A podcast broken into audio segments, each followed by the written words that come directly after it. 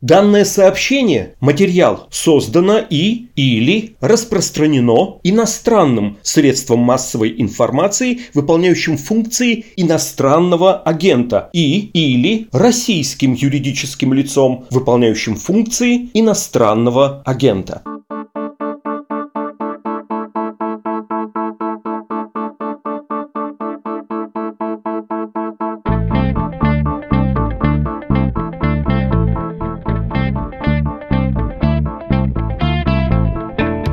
Здравствуйте, вы слушаете «Что случилось?» подкаст о новостях, которые долго остаются важными. У микрофона Владислав Горин. А какие у нас новости, которые должны оставаться важными? Что обсуждалось в последние несколько дней? Что вызывало эмоциональный отклик? Нобелевская премия, рискну сказать. Ее лауреатом стал Дмитрий Муратов из «Новой газеты». А еще много обсуждали сочинскую автоаварию, одной из пострадавших, в которой была Ксения Собчак. И казалось бы, что тут общего, но кажется, тут есть общая реакция публики. Понимая, как натянуто это звучит, попробую объяснить мысль чуть лучше в разговоре с Максимом Рудневым, научным сотрудником лаборатории сравнительных исследований массового сознания Высшей школы экономики. Здравствуйте, Максим. Добрый день, Владислав.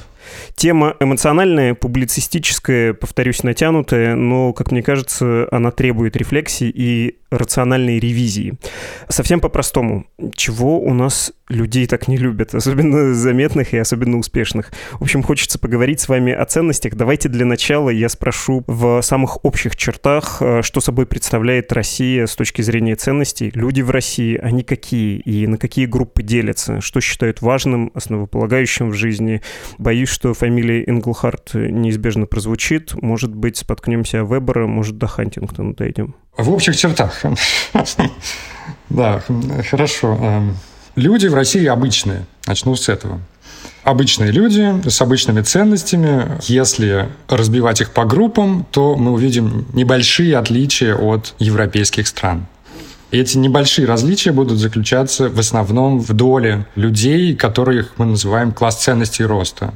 Это группа людей, которые одновременно ценят и открытость, и альтруизм, такой универсализм, равное отношение ко всем и так далее. Вот такого сочетания ценностей в России довольно мало по сравнению с другими странами. Во всех остальных отношениях группировки людей точно такие же, как и в других европейских странах. Это основано на нашем собственном исследовании, которое базируется на теории Шварца. Это такой э, психолог. В терминах Энглхарта, в терминах материалистических, постматериалистических ценностей, это две такие группы ценностей, да, две группы людей, вернее, которые разделяют похожие ценности, то Россия неизменно остается очень материалистической страной.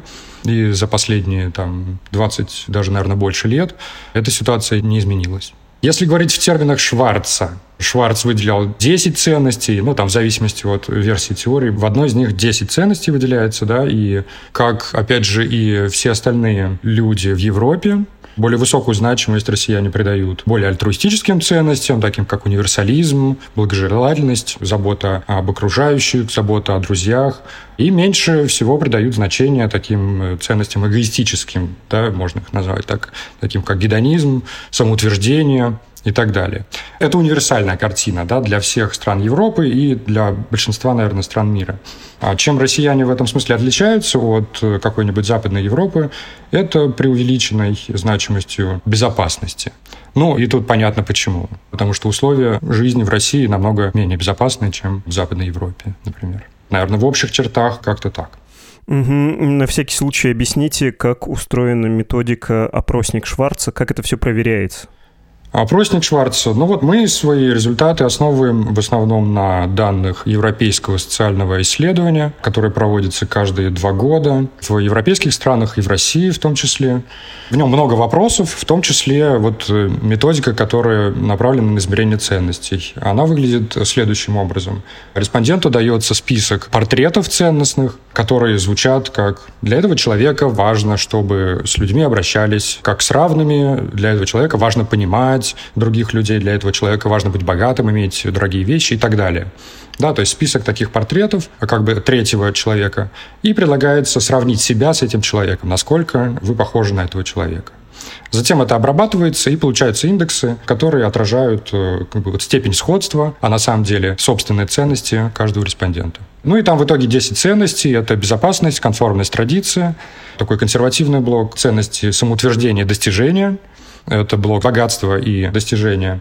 Затем ценности открытости. Это гедонизм, самостоятельность и риск, новизна. И, наконец, такие более альтруистические ценности, мы их называем забота о людях и природе. Это универсализм и благожелательность. Вы сказали про то, что разные у нас очень люди в стране. Сколько в России можно выделить России? Есть ли какие-то существенные, значимые такие цельные группы, находящиеся на одной территории? Вот э, рискующих мало, но при этом много таких, много сяких. Можете примерно описать расклад? Да, да. Ну, мы используем общеевропейскую классификацию в России, и если в Европе таких ценностных классов получается 5, то в России за вот отсутствие одного из этих классов их остается четыре. Поэтому можно говорить про четыре группы. Они достаточно универсальны, они распространены везде, они везде составляют большинство людей. Эти четыре группы, мы их называем э, следующим образом. Значит, одна группа называется класс сильной социальной ориентации, слабой социальной ориентации, слабой индивидуалистической ориентации и сильной индивидуалистической ориентации. Индивидуализм и социальность здесь подразумевают, индивидуализм подразумевает сочетание открытости и самоутверждения, и на противоположном полюсе находятся вот эти социальные люди, да, это сочетание консерватизма и альтруизма. Но э, я их люблю сравнивать с неким таким бандитом из 90-х на джипе, который как бы пренебрегает всем социальным, но за счет этого, за счет открытости и за счет пренебрежения какими-то социальными правилами достигает очень многого. И противоположность этому это как бы бабушка на лавочке условная, которая подчиняется всем правилам на свете и как бы демонстрирует заботу об окружающих, и за счет этого получает доступ к каким-то ресурсам ну, там, к пенсии, например, меняет лояльность, условно говоря, на пенсию. Запомним эту бабушку, потому что она еще, сидя на лавочке, кажется, склонна осуждать других, тех, кто как раз на джипе, тех, кто ведет себя рискованно. Безусловно, естественно. Вы сказали, что Россия на карте Европы все-таки отличается, а на кого мы в мире больше всего похожи? Вот если так сравнивать, ну, понятно, кроме тоже ушибленных советской властью и, я бы сказал, такой вековой чертой бедности, что ли, постсоветских стран, там, Украина, Беларусь, понятно, видимо, сильно на нас похожи. А в мире, может, Латинская Америка к нам ближе? Так, это хороший вопрос, это зависит от того, по каким параметрам мы будем сравнивать. Латинская Америка на нас похожа, но в Латинской Америке все-таки есть какая-то религиозность. И это накладывает э, отпечаток. То есть Россия абсолютно секулярная страна, и латиноамериканские в этом смысле совсем не секулярные.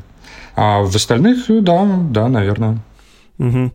Давайте теперь поговорим про Собчак и про Муратова, глядя на то, как, э, в общем-то, самая престижная премия в мире, когда ее вручают соотечественнику, вызывает массовую реакцию. Не тому дали. И вообще, жемчуг мелок, да, это по-русски называется. Или когда человек, который побывал в смертельном ДТП, ему предъявляются претензии, что он проявил недостаточно выдающегося героизма или там сострадания уровня поистине христианского. Можно как-то попробовать вот эти реалии грубо грубой жизни нашей переложить на вашу ценностную карту и сказать, это значит, или там те, кто говорит так, они относятся к такой-то группе, или это будет слишком большой варваризацией? Ну, мне все-таки кажется, что это две немножко разные истории. И то, что воплощает собой Собчак, не очень сравнимое с Муратовым. Про Собчак все достаточно понятно. То есть это страна, в которой мы с вами живем, Россия, да, здесь огромное неравенство чудовищное неравенство, да, и даже машина, на которой она ехала, возможно, стоит там нескольких лет жизни обычного человека. С одной стороны, естественно, есть чудовищное неравенство. Во-вторых, есть большие проблемы с легитимностью. Как бы откуда создается это неравенство, да, и действительно ли все, кто имеет там много денег, действительно его заслужили. И э, насчет легитимности, обладания всем этим, у всех есть вопросы. Я бы, наверное, даже сказал, что все понимают, что оно несправедливо получено, но привыкли к такой ситуации. Ну и, собственно, про сам вопрос, который вы задаете, мне кажется, тут есть какая-то вот есть такая фундаментальная ошибка атрибуции да, в социальной психологии. Это когда поведение людей объясняется не ситуацией, а их чертами личности, их сущностью. И мне кажется, в вашем вопросе заложена вот эта ошибка, потому что это не ситуация конкретная так сложилась, а вы думаете, что у россиян какие-то особые ценности, которые заставляют их ненавидеть э, всех выдающихся? Нет, я полагаю, что это свойственно многим. Меня просто это больше заботит именно в моей стране. И правда, если тут есть ошибка, хочется ее не совершать в будущем, отделаться вот от этого голоса, когда слышишь, как накатываются волны высказываний после какого-нибудь медийного события. Тут можно Нурмагомедова вспомнить, да, на самом самом деле, который, когда побеждает на ринге, он прославленный российский спортсмен, а как только делает какое-нибудь неприятное высказывание, сразу фу, дагестанец и все такое. Тут множество примеров, не только Собчак или там Муратов. Ну, потому что я сквозь вот эти волны слышу этот шепот и, повторюсь, хочу от него, видимо, тогда отделаться, раз он ошибочный. И этот шепот мне говорит, о, Господи, это какое-то наше вековое, и оно как бы говорит, не выделяйся, если ты выделяешься, то мерить тебя будут другой меркой, постараются найти в тебе изъян, твои успехи — это не повод тебя превозносить, этого никто не оценит, потому что вообще быть выскочкой в нашем обществе не принято, и это опасно. Ты как будто создаешь опасности для всего мира, да, ну, в значении общины. Ну, вот барин едет, и если мы такие веселые пляшем, и у нас какой-то скоморох, он на нас лишние работы навесит, поэтому в общих интересах не отсвечивать. Надо прикидываться вечно ветошью, такой вечной простотой. Это лучшая стратегия для выживания. Разве этого нет? Разве это вот прям сильно ошибочный внутренний голос? Ну, тут два момента я вижу. Первый, ну, вот это те проблемы с легитимностью, про которые я упоминал, да, это именно то, что я называю проблемой с легитимностью. То есть, если кто-то чего-то достигает, то, зная то, как устроены многие процессы в России, возникает подозрение, а нет ли в этом какого-то подвоха, а честно ли он это заслужил. И, скорее всего, нет. Скорее всего, нечестно, потому что мы видели всех этих людей, которые чего-то достигли, они мошенничали, условно говоря. А второе, то, что кажется, что это происходит только в России. Ну, да, для того, того, чтобы понять, насколько Россия в этом уникальна, надо все-таки сравнить э, несколько разных стран и посмотреть, как происходит там. И там вот возвращаясь к Муратову, вместе с Муратовым премию получила филиппинская журналистка. Да, ее Мария Ресса зовут. Да, да, да. По моим ощущениям, на нее сводилось намного больше хейта, чем на Муратова. По крайней мере, в соцсетях, которые я видел. И в этом смысле я думаю, что Россия не очень уникальна в этом плане. Это происходит еще раз от того, что у нас, или, не знаю, на Филиппинах, мало людей с индивидуальной ориентацией, ну, потому что вот вы говорите про нелегитимность богатства и успеха, да это везде можно найти. Какой-нибудь э, икона просто американская Кеннеди, сын мафиозника, черти как заработали, и вообще он из Ирландии, католик, э, все они, знаете, в отличие от нас, протестантов, изображаю я тут из себя какого-то там брюжащего англосаксона протестантского вероисповедания середины прошлого века, он нелегитимен, его успех кругом подтасованный, но там это национальный миф, это просто национальный святой. И почему у них появляются примерно из одних и тех же производных святые, а у нас, э, кого не возьми, везде с какой-то особой сладостью ищут червоточину? Ну вот я не уверен, что вы здесь полностью правы. Ну, я не знаю, там многие сейчас там из Навального лепят такого же святого. И много людей, которым до этого не нравился Навальный, они сейчас э, склонились в его сторону и тоже выражают респект всеми путями. То, что Муратов им не стал, ну, Муратов не яркий, э, он не очень публичный. Вообще его мало кто знает, кроме журналистских кругов. Туше. Про Навального Туше. На самом деле про Путина можно то же самое сказать. Никто не говорит, что это сын вахтера и троечник. Э, даже те, кому Путин не особо нравится, они склонны признавать за ним какие-то заслуги, в том числе каких, видимо, за ним нет э, личных качеств. Его довольно сильно красит пост. Э, у нас как-то вообще есть ощущение, что трон, власть — это некое другое состояние, и там человек перестает быть собой. Как будто какая-то такая заимствованная харизма. Может, в этом дело? Может, потому что Навальный уже в какой-то другой лиге, не совсем человек, ну, он прошел, да, эту стадию Иисуса Христа, умер, воскрес и, да, и перешел в новое состояние, безусловно. Давайте поговорим о ценностях успеха, когда они в обществе пестуются. Есть такой штамп про то, что, ну вот, протестантская этика, блин, я назвал, кажется, одну из основополагающих социологических работ про дух капитализма штампом, ну, неважно, уже штамп, уже трюизм, что протестантские страны стали успешными, потому что в культуре этих людей успех означало то, что Господь тебя любит, и это не осуждалось. Или там тоже Вебером предсказано, и то, что мы видели потом взлет конфуцианских стран, про то, что там сработали, видимо, традиции того, что тебя люди поддержат в твоем стремлении, например, учиться и чего-то достигать, поскольку была традиция сдачи экзаменов э, чиновниками, и если из твоей деревни вышел чиновник, он потом тебе поможет, это выгодно. Насколько это штампы, насколько это рабочая схема, насколько сильно мы тут отличаемся от других стран, и можно ли говорить, что ну что-то надо как-то работать над этим, да, надо какие-то другие ценности воспитывать, не знаю, своим детям говорить э, про то, что быть успешным успешным, это хорошо, и если твой товарищ добился успеха, надо его хвалить. Ох, так, с чего бы начать? Есть ли протестантская этика в России? Смотря что считать этой протестантской этикой, и да, и нет. Во-первых, среди протестантов, собственно, протестантов уже давно не осталось. То есть среди людей, которые разделяют протестантскую этику, собственно, протестантов уже не так много. То есть это дух этой протестантской этики, который существует уже в каких-то других формах в виде там культуры условной. То есть к религии это уже давно не привязано. В этом смысле, если мы говорим про непривязанность к религии, то, условно, там советская власть, да, она действительно она прививала в каком-то смысле этот протестантский дух. Вот этот культ труда, это же вот не что иное, как преобразованная протестантская этика. Если сейчас этот культ труда, ну, не знаю, не уверен.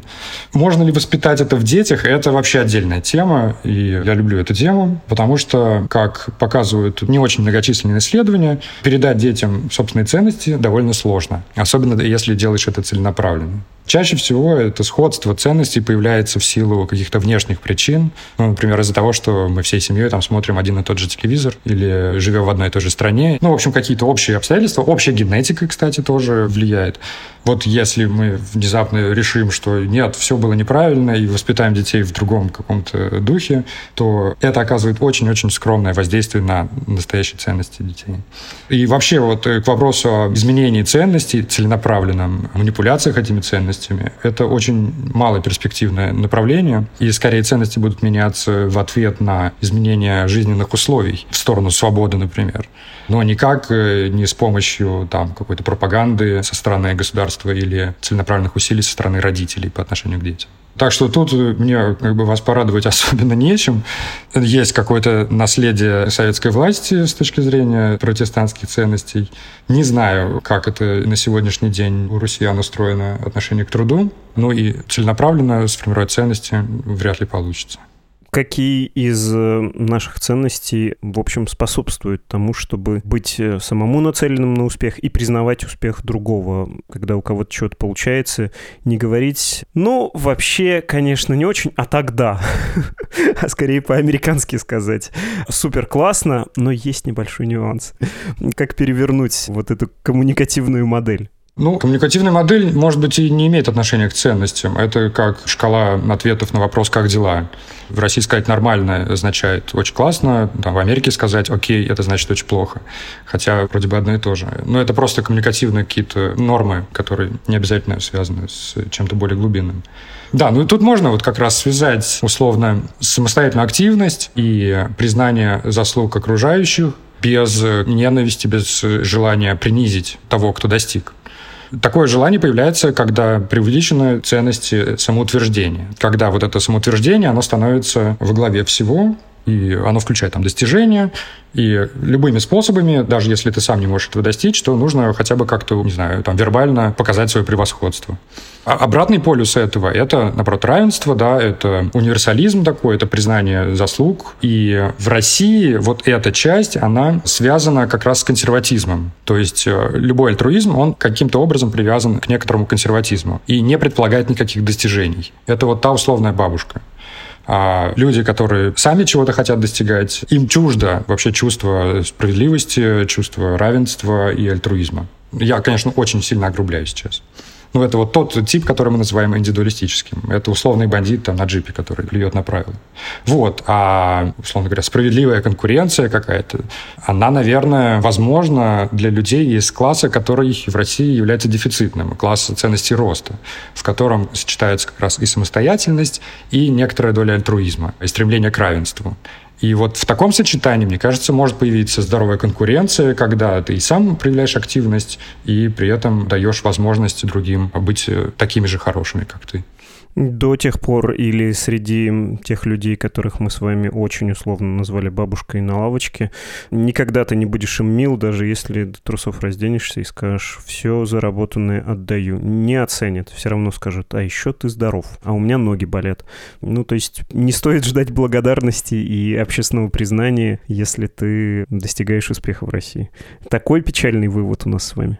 Тут э, я думаю, что у бабушек будет свой успех, а у бандитов будет свой успех. То есть, если ты максимально грубо нарушаешь все правила и достигаешь каких-то заоблачных высот, то э, ты получишь уважение среди вот этой группы людей, которые уважают достижения любой ценой, условно говоря.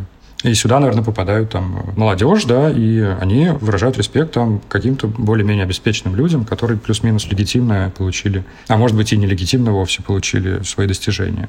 А среди бабушек это будет кто? Это будет э, кто-то, кто их поддерживает и обеспечивает. Потому что это соответствует их ценностям равенства и альтруизма, с одной стороны. С другой стороны, этот человек должен быть достаточно консервативным, то есть э, как бы, особо ничего не нарушать, по крайней мере, на виду. И, кстати, да, если так рассуждать, я сейчас договорюсь, э, то Путин проходит и для тех, и для других. Возможно, в этом его какой-то секрет популярности. А почему проходит, э, я боюсь, не до конца уловил. Можете объяснить? Он и заботится, и он пацан? Ну да, да, в этом смысле. Ну, в общем, хороший сын, когда он хорош для тебя и плох для других. Это, кстати, объясняет, наверное, еще и специфическую внешнеполитическую риторику нынешнего руководства. Да, возможно, интересное замечание.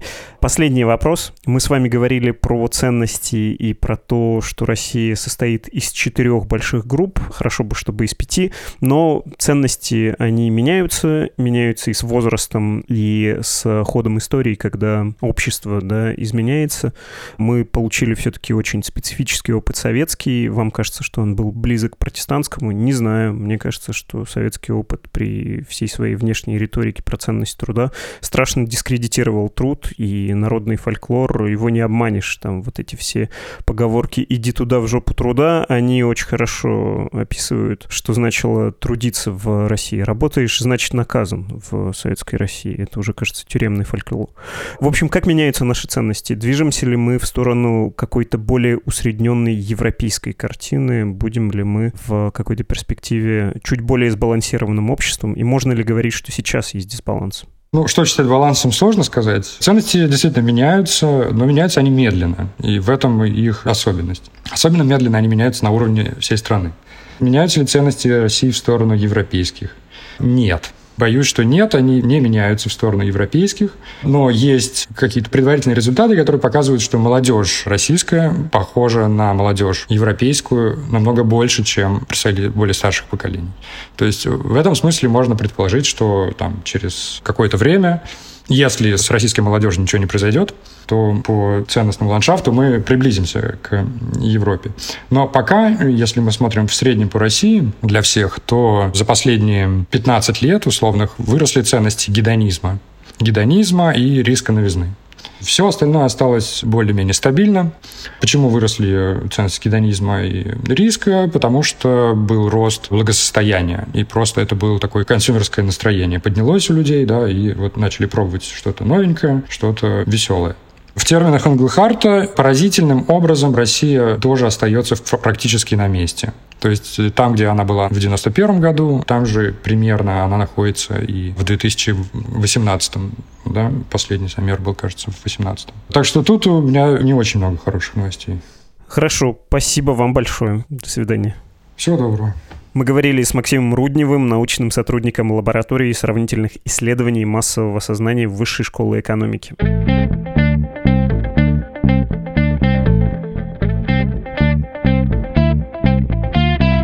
Послушали подкаст «Что случилось?» о новостях, которые долго остаются важными. Спасибо, что ставите нам оценки и оставляете комментарии. Это важно в том числе для продвижения эпизода на платформах.